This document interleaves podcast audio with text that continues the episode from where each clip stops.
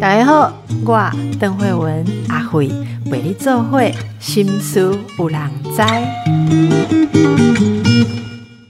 大家好，今天我们的来宾是大家喜爱的莎莉夫人。莎莉夫人你好。邓医师好，各位听众朋友们大家好。我们要聊什么齁？今天聊一个议题，你知道吗？你被邀请聊一个议题叫做定义。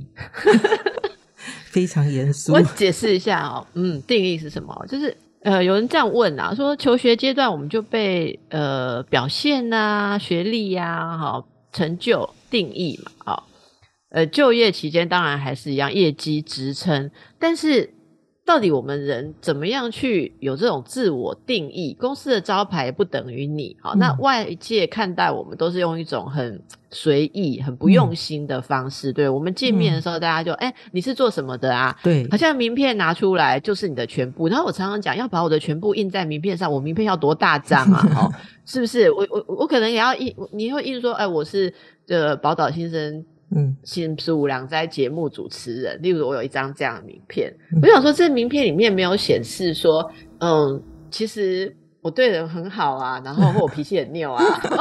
对不对？就觉得这是我很重要的部分，可是你看新书两在主持人，你又知道我什么，这不是对你而言最重要的事情，除非你是要上节目，对不 对， 对， 对，可是我们又不能拿一个名片印说我很难搞我在意这个我注重礼貌你跟我约会不要迟到就是其实人对于定义这个事情，还有别人怎么认识自己，自己怎么认识别人，我们常常会不知不觉受到很多框架的影响。那莎莉夫人是对这个非常有自觉有觉察我们就是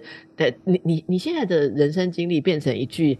很吸引人的话，一句就可以念完，叫做相亲20年，49岁追婚成功，52岁意外变网红，这变成你的那个 slogan， 你知道吗？非常吸引人所以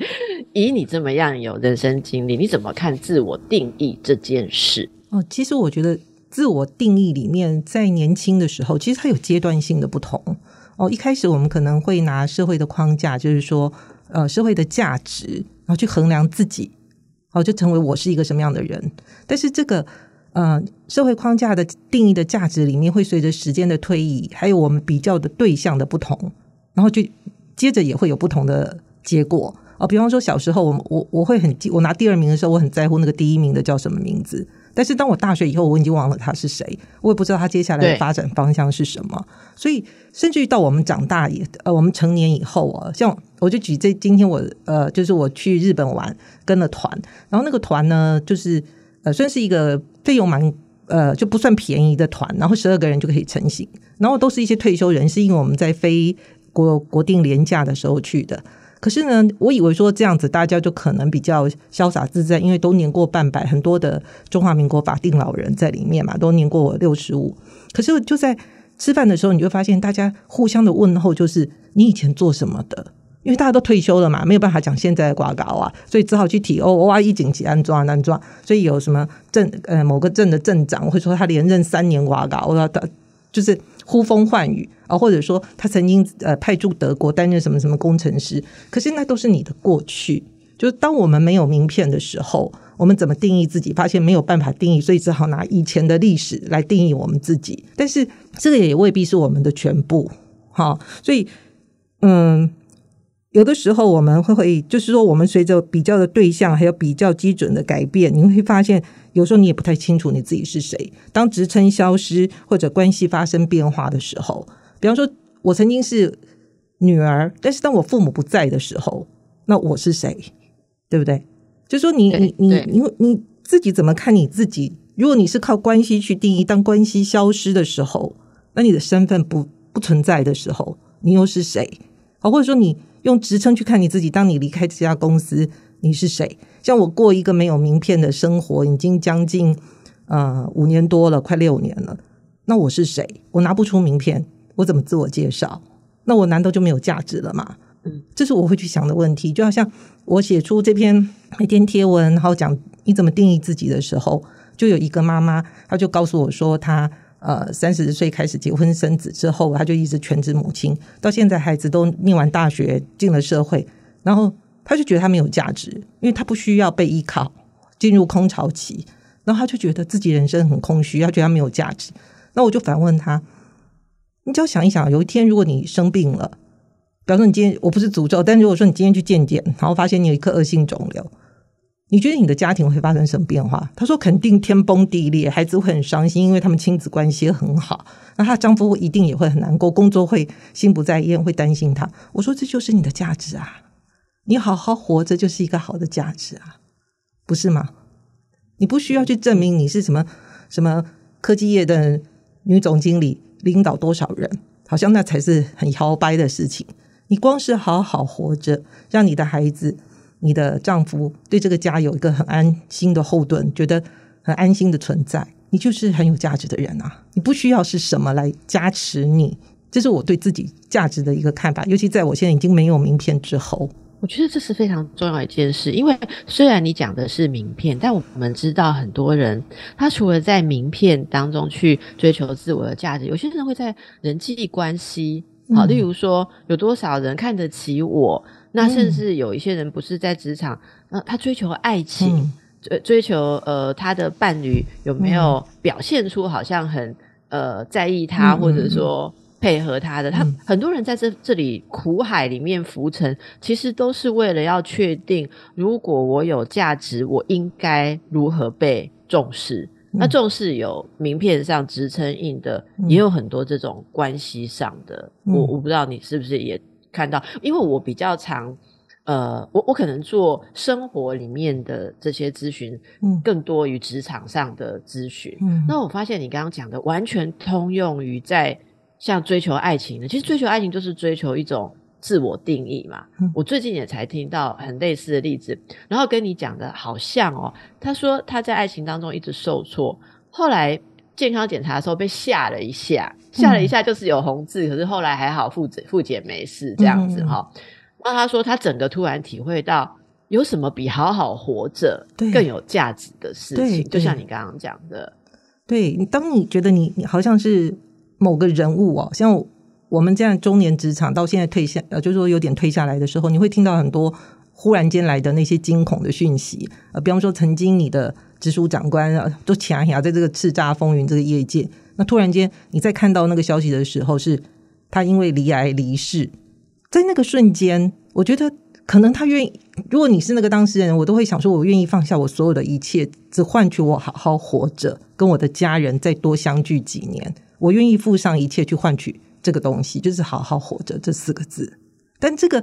在我们日常生活里面，我们的追寻里面，我们会觉得这个好像对我没有什么意义，好像这不是我存在的一个重要的价值，好像好好活着是理所当然，却不是一个很重要的被珍惜的被看重的独特的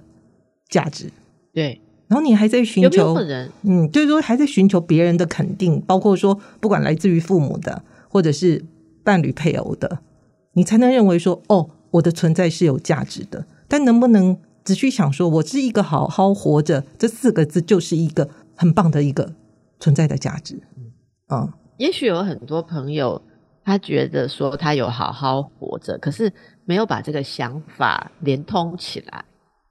其实有些人会觉得说他有尽力活着，可是我想莎莉刚刚讲就是说，如果你觉得你有好好活着，可是你还是在追逐着很多东西，然后感觉很苦恼，会不会里面其实你没有真正把一切连结起来，告诉自己说其实我这样就很好，这样就够了。我觉得那种安定的感觉，我想应该有很多人在回应你写这个关于自我定义的文章的时候，应该也有一些提问，有没有？我不知道有没有一些例子可以让你想要再多跟大家讲讲说怎么样去知道自己算不算好好活着，怎么样觉察。其实我觉得莎莉有些人根本不觉察他在用别人定义自己，你知道吗？你懂我的意思吗？这其实你是经过了一些觉察。有些人就是陷在焦虑当中，当我们不被关系或者外界的职称、外界的那个头衔定义的时候，要觉察才知道原来我在为这个焦虑。我看到很多人是不是在第一阶段在苦海里面的时候，就不知道自己在恐慌害怕什么，需要像看你的文章或者我们这样大家回头去觉察才知道说原来我是在用别人定义自己、嗯嗯、你知道我的意思吗？我懂懂。所以我不知道有没有一些人跟你讨论然后你开导他或什么，有没有一些你觉得可以来帮助大家来想想说其实你现在会不会就落在这种状况，你还没有觉察你在用别人关系或外界的评价在定义自己、嗯、所以你才会觉得这么辛苦。是就是我的文章出去以后有些人就私讯我或者说留言问我，就一些或者是一些我曾经教过的学生就会问说就是自己会有一些迷茫或疑惑，他们会觉得说我这个年纪好像还没有找到方向啊，我是不是一个就是很差劲的人，就说人生有迷惘这件事情其实也是一个正常的状态不是吗？不管活在哪一个年纪，我觉得也不会说年过半百以后你就通透一切然后进入一个什么涅槃禅定状态，我们都不是。我觉得你在每一个阶段里面你会遇到不同的人，然后这些不同的人跟你产生的关系或者说你怎么去看待自己也会有一些让你发现你自己有一些新的东西是你以前没有察觉的哦，一些新的感受会被触动，因为不同的人会产生不同的一些化学的变化，勾起你一些哦，你会看到自己性格里面原来还有这个面向是你没有注意到的，但我觉得这也是一个很好的觉察或者说是一个很好的成长，你不用去否定掉自己这个感觉说这个是不是就是不好的，我有这种想法我竟然有这种想法，这是我很想跟大家分享，就是说即便你在那个当下有一些迷惘或者说有一些人的关系建立互动或者是碰触的时候让你有一些过往你的性格的面向你没有发现的一些东西显现出来的时候，第一时间请不要去压抑它或者是否定它，你觉察到之后然后可以告诉自己 OK 我竟然有这样的东西是我过去没有发现的，我也感谢。先不要去否定自己说哎，我怎么这么小人啊，我怎么心胸这么小，那为什么别人都这么强，为什么他们都知道自己在干什么，那我觉得我都没有专长，不用这样子。你如果马上发现哎，我是不是在比较了或者我是不是在嫉妒了，我觉得这很好，先给自己一个肯定，就是我发现了自己有这样的一个念头浮现，告诉自己没有关系，这也是正常的，然后再慢慢的去看我真正在意的是什么，也许在这个比较或嫉妒里面其实你真正在意的是对自己的那个成长速度的一种焦虑，可能表面呈现出来的是嫉妒比较，但更往深层去看你跟你自己对话的时候，你真正担心的是你进步的速度不在你预期的期待里面那个产生的焦虑，但你要为自己感到正面去看你对自己是还有很深的期许的，这个值得为自己鼓励，而不是表象那个哎呀我会跟人家我会有嫉妒心那我就是个很烂的人，我希望这样讲可以懂。嗯，对，我觉得这是很重要的第一步，对不对？其实就是你允许自己不要在这个状态下再继续的去否认或是排除，因为否认排除的东西只会让你更陷在里面，所以我觉得你刚刚讲的第一步可以让我们说对我现在可以我认识自己，我再重复你刚才那句我非常喜欢这句话，就原来我有这样子的东西， 对，然后别人 OK 你们可以处理的我目前不能处理，这就是我，对，哦，像你说的，然后后面加一句这样也可以的，这样也很好，这样也可以的，对，这样也可以。其实我觉得这边要接到一句话，你写的这句话哦，非常棒，就是人过中年渐渐的不再问也不感叹为什么，而是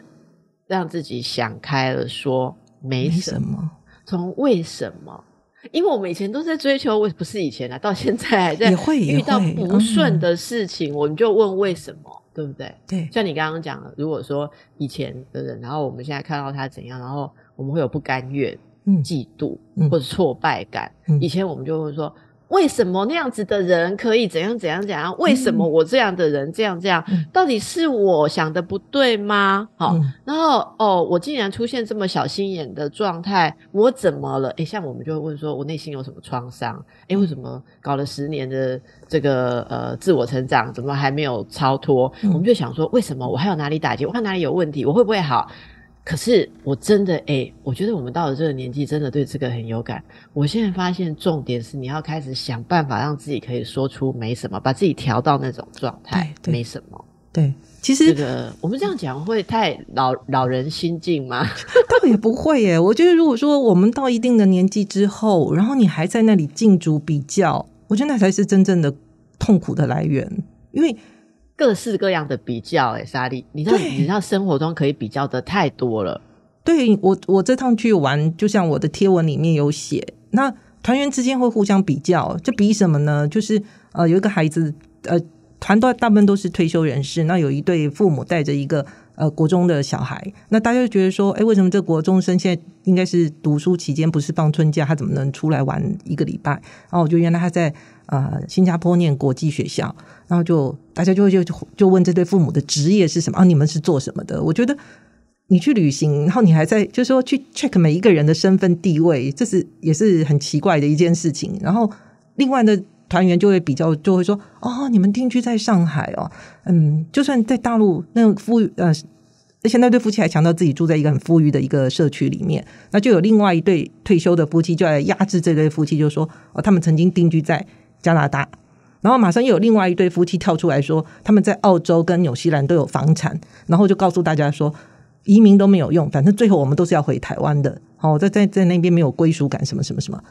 然后接下来就有人就要出来讲说啊，他处理国外房产很麻烦的。他讲的麻烦的同时，其实在告诉我们他有多少套房产在哪个地方。那你就觉得说，大家都65岁，几乎都65岁以上的人。然后我真的觉得他们下一步可能要拿出财力证明，互相秀给对方看。我卡五级，你卡拉差这样。真的觉得很悲哀。可是我觉得那娱乐感十足。我们让大家休息一下，感触一下。然后大家就开始在比较，好像就是在做一种财力上面的一个比较劲。可是我会想说，我们都出来玩了，不是吗？那旅行的目的是什么？如果我们还带着那些在台湾的那些包袱，你背着那么重的背包，你怎么能在一个赏樱花的路上觉得是美丽的、轻省的？还有这些比较，到底是在一个炫耀跟压制别人的过程里面得到一种获胜？那这是你对自己的，你才能得到一个自我的认同嘛。对，就这个过程里面你就会想到说，年轻的时候我们也许有就像张曼娟老师在她的新书《自成一派》里面，我很喜欢她里面一段话，她说年轻的时候我们处在中心的位置，我们也自以为自己在世界的中心，那中心有中心的生存竞争的一些激烈的方法，但是当我们渐渐的年长以后，我们就逐渐的往这个边陲在移动，不管你愿意或不愿意，你都被迫往边陲移动。当你在边陲的时候，也不要太失落，因为边陲也有边陲的快意跟自在。那当我们在年轻的时候，我们可能是一个一直很想要去得到的人，就是你想做一个 taker。 但是如果说你到年老或者一定年纪的以后，你还一直汲汲营营在取得，而不是转换一个心境去做一个给予者，愿意做年轻一辈的人，就是翅膀底下的那个风，去做一个 giver，那你会真的活得比较辛苦，因为在时间体力各方面你要跟新一代的竞争，在很多机会上面你可能就是处于一个比较不利的地位。如果心态上还是在这个竞逐里面的话，其实自己是很辛苦的。但是在那一趟旅行里面，我看到的是就是一群年老的人还在做一个年轻人的竞争，而且那个竞争是在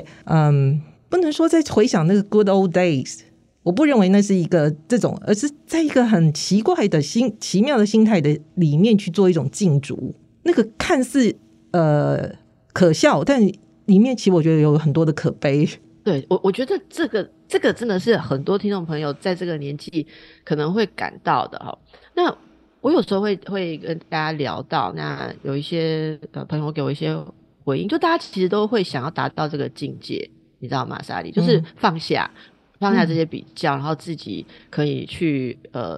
就自己跟自己相处，自己接纳自己，然后说出这个没什么哈。但是我也很同意你写的，没什么可以说得出，没什么是需要有底气，心理素质要达到一定的程度才，因为这是无惧跟从容，对，没有恐惧跟从容的告诉自己说没什么。那个有点像是泰山崩于前，以前我们会要四散奔逃，他赶快拉说快点，我们大家可以一起做些什么，或我自己可以做些什么。可是现在泰山崩于前，我们会看一下说我可以推到哪里，然后有点有点找一个位置去深呼吸，然后甚至我有时候会觉得说那种状态你说的那个没什么状态，我想到的画面是也许我上面在呼吸，可是我搞不好下面都浸在土石流里面或怎么样的那种无惧跟从容、哦嗯、那这个底气或心理素质一种是磨练嘛，磨练你没办法、嗯、你一定就会学会、嗯嗯嗯、有一些人其实会一直没有办法做到啦齁，你怎么看这个部分？你写说有时候其实是认清局势，这个也是成熟的一个很重要的事情，你 知其不可为，对不对？那把面子放下、让步、哦、然后你也说有些时候其实是在乎关系，所以我们退一步。可是有些人在这个事情就是我昨天一个朋友跟我说，他总结他现在人生过不去的就是三个字，叫不甘愿啊、嗯、然后各式各样的不甘愿。你是怎么看待这个大家达到这种认清局势、哦、然后对我来讲除了冲斗解决，让步其实是给自己的一个礼物。我觉得变输牙这个事情有什么意义，除非你很清楚知道就是非赢不可的那个理由对你是致命的，那我会去表个俗雅。但如果说这个对于我来说是没有那么至关重要，或者说我很清楚我这个让步可以让我尝到什么甜头，其实这也是有衡量的，那我会看清局势的让步，弯下腰，就算丢脸也没有关系，因为我知道在这个让步里面。我可以举个例，你个例子吗？除了职场上，在日常生活当中也有看清局势跟弯下腰让步的例子可以思考。像我妈妈就是一个很固执的人啊，她在她观念里面，她一旦认定这件事情之后是很难去改变她的观念，所以我常说她的观念里面，人生里面没有所谓的更生人啊。就是我曾经谈过一次失败的恋爱以后，她就认为我每一次谈恋爱都很危险，她会是这样的人。然后我跟她说，我跟她分享说我认识了谁，比方说我有一个新的对象，我想让他知道，他就会开始去怀疑说这个人会不会骗我女儿的钱，会不会就是我女儿就是被骗财变色。他的脑袋里面就是因为我的女儿莎莉曾经有一次失败的经验，于是他未来都不可能成功，在他心里是没有所谓更生人，就是我没有自信改过或者我变得更成熟的机会是没有的。但是我会就是说我在跟我母亲沟通的过程里面，后来我学到就是我不用去改变她，因为改变无效。那我会认清这个局，这个情况，然后我会换一个方式跟他说，我一样会告诉他我认识一个新的人哦，那这个人怎么样，但是我不会让他觉得说好像我非跟这个人交往不可，或者说就这个人就会是我要嫁的对象，我不会用这么绝对的方式去告诉他。但这个让步会让我跟他之间还有机会再去碰触到这个话题的可能性，而不是一步就打死了、oh. 对，就是我会是看清这个局势，是我知道我妈妈的这个个性。但如果说我还是要变输呀，我就是要改变她，我就让你知道你女儿会成功的，你女儿虽然象棋几百次都失败了，但改我一定给牙了，那我疯了哦，好传神哦，好传神、哦、对吧？真的对对，你讲我非常非常有感。其实你现在说妈妈，应该就很多人就一箩筐的故事的共鸣啦。哦，有时候就是因为看似简单哦，就是你刚刚讲的啊、哦，假设妈妈认定你每次谈恋爱都会剪脚哈、哦，其实说真的，我们会有一种想要，就是想要争，你说拼输赢就行，就是。你是我的妈妈，为什么不能得到你的认可？为什么不能得到你的祝福？嗯，或者说你为什么不能站在我这一边？你为什么要看我这么水小？对，你为什么要这样？然后你为什么这样？然后你都不能感觉你这样让我很痛苦嘛？哈、嗯，那个变俗牙的心情就是就会想要跟他杠。其实杠下一步就是你就要看到你想要拿到什么，例如说就是要拿到他的肯定或拿到他认错嘛。其实很多人。以前你知道吗？10几20年前最畅销的一类书叫做《跟父母和解》，然后很多人读了那个书之后啊，本来只有心情不好，后来变崩溃；本来只有相处不愉快，变成没办法回家。你知道为什么？就读歪了，读歪了就是读到哪里去？读歪了就是要回去变输赢，然后跟他说：“我告诉你，我现在底气很旺哦，我读了10本跟父母和解的书，你对我做错了什么？做错了什么？做错了什么？你不可以不认可你的女儿。”然后就变输赢嘛。那变输赢，你其实自己就会卡在里面，你们会进入更多的为什么？如果你对，就是他错。对，如果他对，那难道是你错吗？这里面是无尽的对立跟痛苦，而真的我觉得能够走出来的大部分都是像莎莉刚刚讲的，你认清局势，妈妈就是这样想的，好吧，她有认知障碍，她有经验障碍，她偏颇，她有她成长经验的局限，不管是妈妈爸爸，也有的是爷爷奶奶兄弟姐妹爱人伴侣同事孩子，好，我认清局势，他是这样看待我，他是这样使用我。如果我觉得这就妙了，如果这个关系你想要维护，那你只能先做那个退开，就是让自己可以喘息的人，你能够变舒雅哦。为什么特别想跟莎莉聊这个？就是说，真的大家想变舒雅，先行职场哦。但是我告诉大家。你每天日常生活中跟你亲近的人变输赢才变得多嘞，真的很惨烈，超级多的，超惨烈的，我真的觉得超惨烈哦。所以认清局势啊。那我接下来要问一件事情，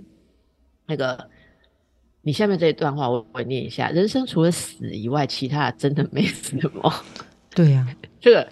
非常中年人的哲学哈、哦。然后莎莉说哈、哦。除了死之外，当我们遇到一些烂人糟心事哈，凡杀不死我们的，但愿我们能从中活出智慧，自在从容，说声没什么啦哈。凡杀不死我们，这个我也有去想问你，你知道在被杀的时候哈，常常会有一个困惑，不该变要太细呗，就是要挣扎嘛，但是你要有一种智慧跟经验，你会知道说这个东西其实杀不死我的。我放开或是没什么、这个判断可不可以说些你自己的经历呢？你知道我的意思吗？有些时候我不知道我会不会被这个杀，所以我会全力跟爱拼，有时候我却可以说啊，不要紧，我你拼一点嘛、哦、我让步一点，这怎么去区分？应该说我自己的个性哦，就是最大的转折点是在我父亲过世的那件事情上。以前我很好强，我绝对是你不用跟我比输赢，我绝对先打死你再说，因为 我要展现我的优秀，或者说站在一个可以压制别人的上面，因为那个甜头太多了，就是听我号令，那个甜头是多的。但是后来就是说我父亲过世的时候，那加上说我整个就之前也有提到，就书里我自己的书也有写到，就是说我的工作就掉入一个无边深渊，然后。怎么找工作也很难找到恢复往日威仪这样的一份工作的时候，我就开始会去想说，那过去那种拼输赢到底我赢了什么？但为什么到现在我最需要那份赢的战利品的东西没有办法去重振我，没有办法把我现在拉起来？过去你都赢了嘛，你应该手上有很多东西啊，对不对？让你现在兵败如山倒的时候，你应该还是应该那些东西可以帮助你拉起来，但你发现没有。那你在过去那些拼搏、那些输赢、打败那些人，你最后得到的是什么？那以后就是说我父亲过世之后，我自己在慢慢这样爬出来的那个黑洞爬出来的过程里面，才真正的体会到说，你真的是你自己很珍贵的存在的陪伴，那就是你自己，没有人可以代替你这些东西。所以那些真的能杀死你自己的，真的只有自己。当你放弃了一切，你觉得你不想要了。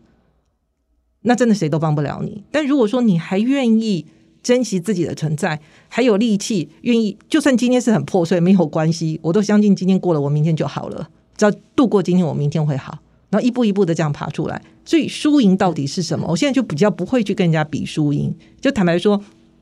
我们现在做团购，或者说坦白说我就是成为所谓网红的这个过程，如果我算网红的话，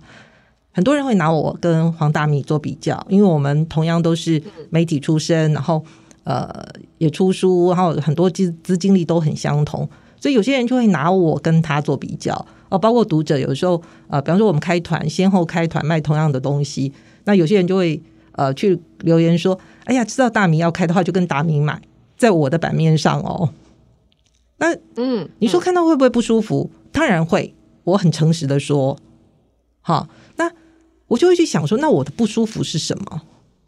为什么一个路人甲这个名，他的名字还不是真实姓名，然后图片也不是本人的照片，那我在意什么？对不对？我觉得这个真的，这真的是很有趣，你知道吗？我不知道这一段哦，因为大米也常常上我们节目，他也是我们的好朋友。我想他听到的时候，他其实会跟你有一样的感觉，但是你知道，大家在外面就是，我觉得会掉入社会上，就是喜欢把人跟人拿来做比较。有时候我们自己都不想要互相比，可是人家会把我们套入这个东西。这时候如果不能脱开的时候，其实你就坦白讲，就是无尽的痛苦啦。而且我跟你说，有些人在这种状况之中，会觉得说，欸，突然被聊起一个危机意识，你知道吗？像在职场上，你知道我也是很非常不喜欢跟人家做比较。我常常觉得说，我们讲我们的，人家讲我们的，就是市场那么大，对不对？没错。可是有些人就会故意一定要去扯你跟谁，去人家那里留你，去你这边留他。我跟你讲，你也不要担心，来你这边留大米，也去大米那边留你，不然我下次帮你问大米。就是人就是这样，就是来我这边留。就是在讲谁，然后我说谁讲的其实比较好，一定就去那里留说我怎么样怎么样，然后造成你们两个人就是如果不能够突破的话，会被对立。对，然后对立之后，我们就会被很多很多的怨哦，然后不安感侵入。我觉得这就是烦恼的来源哦。因此，我觉得不管是在职场上或是在生活上，这种东西发生的时候，我们自己真的要告诉自己，莎莉刚刚讲了一个很重要的事情。你自己的自在是最有价值的，对，你真的不要随便拿去满足别人。你看，有人在那边操弄，把你跟谁对立开的时候，我看他觉得他超有成就感的，他竟然可以把这么样自认活得自在的人搞得七荤八素，这个也是一种挑战。但是我也觉得，其实莎莉，我们可以感觉到，这我自己常常去观察说，大家的反应其实反映了我们社会集体的焦虑。对于一个人真的可以活成自在吗？自己是非常焦虑的。我们先休息一下哦。其实刚刚真的说到这个哦，真的是很重要的。我们自己愿意怎么对待自己的状况。其实最后我就想跟莎莉聊了一下啊，就是人生进入中年下半场，活着是为了活出自己，而不是忙着跟别人解释自己。能理解你的不需要你解释，需要你解释的讲了半天也未必能理解。好，那到了中年，我们是不是会筛选一下身边的人、身边的朋友？关于这个，你可以跟大家讲讲你的体会跟建议吗？其实我这几年有一本书不就断舍离嘛，那很多人就会用在所谓的收纳，就是居家整理的部分。其实在人际关系上面，我们一路走来也是在断舍离啊。就说有些朋友走着走着他也会散了嘛，哦，尤其职场里面，然后就说你可能在这家公司你有一些所谓的朋友，那等你换到另外一个转业或者是离开这家公司之后，可能会跟你持续保持联络的，他会是你一直持续性的朋友，但也有可能就是大家渐行渐远哦，因为职场的转换或者是真的是转职以后完全不同的产业，你们变成没有什么共通的话题，至少没有可以共同骂的长官嘛，这种共鸣就变少了。那人生一路上就也是就是不管是主动的自动的就已经在断舍离了，或者说你是出于自觉性的去筛选你的朋友哦，就说你也许在某些事件上面看到一些人性，那一些人踩到了你一些你觉得就是你的一些点哦，就是地雷上面，那慢慢的你会把这些人渐渐的排除哦。我没有真正可以给大家一个所谓的标准说啊，看这个1、2、3、4、5这些朋友你就不要交，我也没有这种所谓的条例式的这种规则法，但是一切从心吧，就是你自己的感觉很重要哦，就是一路走来走到现在，那或者说我现在比较是在就是照顾者的这个身份上面，然后就照顾我母亲，其实跟外界过去的朋友的联络也相对比较少哦，那会增加一些新的朋友，就是他们同样也进入了这个照顾者的这个历程里面，那大家就有很多经验的分享，就渐渐的会变成一个从以前可能不是那么熟络，但是因为大家共同面临的这个问题以后，会在这个问题上面啊彼此分享经验，慢慢的也会成为知心的朋友。那过去一些还在职场上拼搏，就是现在目标还是什么要做到副总，副总接下来当总经理，要当跨国的什么什么，那可能这个跟我就越来越渐行渐远，因为生活的经验还有一些价值观的不同，也会让你在朋友的选择上面渐渐的，它也会自动有一个筛选的过程，有些会自动离开，有的是你主动放掉。那大家在做这样子的过程中，其实原则我听起来就是说，如果你掌握自己，对自己诚实的话，其实它会有一个自然的，你周围会有一个适合你跟不适合你的自然的环境，对不对？ 对，没错。嗯，尤其就是所以关键其实还是在不断的整理跟诚实的面对自己，然后让自己可以更觉察自己适合什么不适合什么，就不是说有什么标准说怎样的人是对怎样的人是错，而是你忠于自己的感觉，我可以这样说吗？当然，就是说慢慢的你会自己的性格也会转变嘛，像以前我就说难听，我是蛮强取豪夺的，就是会跟人家拼个输赢，而且我是一定要赢的那种人，不管在关系里面在职场上面，就是很战狼的那个性格是绝对有的。但是现在的我，你说我还要再去跟人家拼输赢，我不会了，拼赢了又如何，对不对？你说我现在最大的心愿是什么？就是让我妈妈的状态维持好一点，她可以多活几年，病痛少一点，然后好好活着，可能我的心愿就是这么简单。那你现在再去跟我讲说啊，某个职缺，然后海外有个曾经猎人头，我的猎人头公司还是会持续找我，跟我说哦，比方说新加坡什么地方开了一个职缺，需要怎么怎么，觉得很适合我啊，你要不要怎样怎样？我就说不用，对年轻都不必告诉我，就直接告诉他不用。就是说你在人生的过程里面，你后来的重心或者说你看重的那个价值会产生变化。如果我现在还在职场，可能我还是那个过去的那个性格会比较明显。但现在就是说照顾者的身份对我算是比较优先的一个排序，那在这一部分我会更看重的是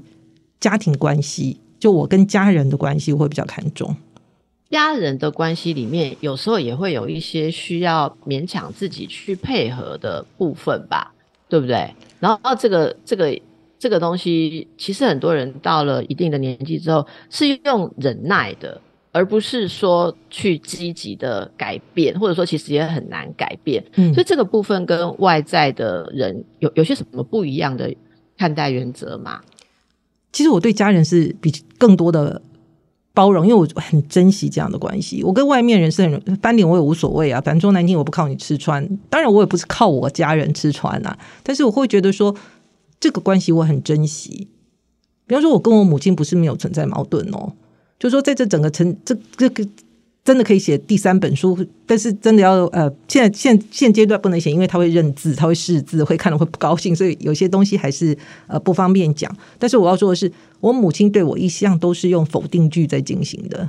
从小到大，即便是现在的我，她都是用否定句在跟我讲话的。比方说，她会交代我说：“你当然帮我把电锅按下去。”那过几分钟之后，她会回来说：“你没有帮我把电锅按下去吗？”她是这样的妈妈哦，你不要想从她身上得到对我的一点点肯定，不可能的。像我出书，她不会说哇就搞哎，像大米的爸爸就会说啊就搞哎，我不是哦，我妈就说哦，这你的书哦，有人买吗？会有人看吗？我得到的是这样哦。对，如果说我拿过去那种在职场跟人家拼搏，我一定要赢，我再来要强要战胜我妈妈的话，那我觉得是我们两个都会崩溃的，没有人会是赢家。但我现在很清楚知道说我希望他好好活着，虽然说我们之间的冲突还是存在，但我那个重心是最重要的那个是什么我很清楚，我希望他好好活着，所以我会让也会忍，但不舒服绝对有的，所以偶尔我也是会顶回去，但是我是有意识到就是说当我顶的那个力道的时候，我会自己收回来，还是会顶，就是说有些话真的听很不舒服的时候，但比方说我也会跟他讲，你为什么每次都要用否定句跟我讲话？电锅我不仅按下去，是已经跳起来了，你说的话我都很在乎，我都有做，我会这样跟他讲。如果说这就是说邓医师要问我跟家人之间的人，或者说跟外面，我希望用这个例子可以稍微的点到一点东西。对，嗯，有大家可以去想象，所以这个其实都会感受到说你的心其实你已经建立了一种习惯，可以为自己的心找到一个空间，对不对？嗯，对，就是我知道我在乎什么，我知道我最在乎的是什么。你也可以说这个是权衡之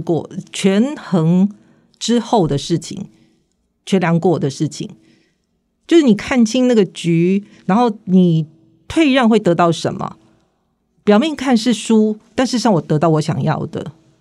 那何尝不是一种甜头呢？那你何必在乎那个表面的赢？但以前我是在乎表面那个赢的。嗯，没错，这个真是给大家一个，我觉得是一个非常有效的思考点。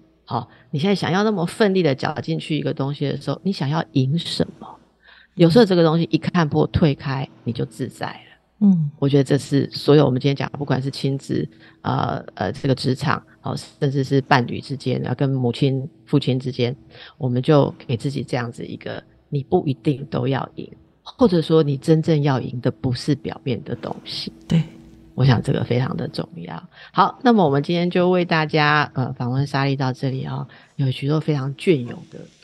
句子我自己都会觉得好好的反刍，送给大家。谢谢莎莉，祝福大家，拜拜，拜拜。